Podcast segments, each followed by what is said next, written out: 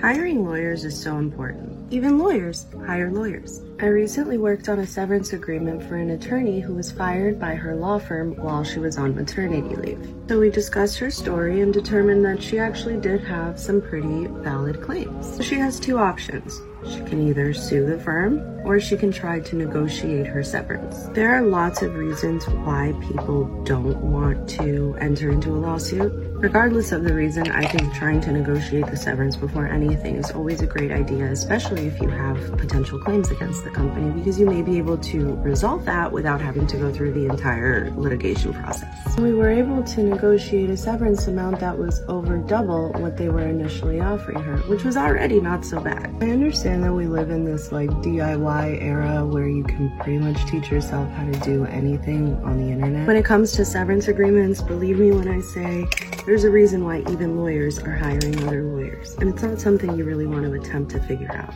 on your own. Short Cast Club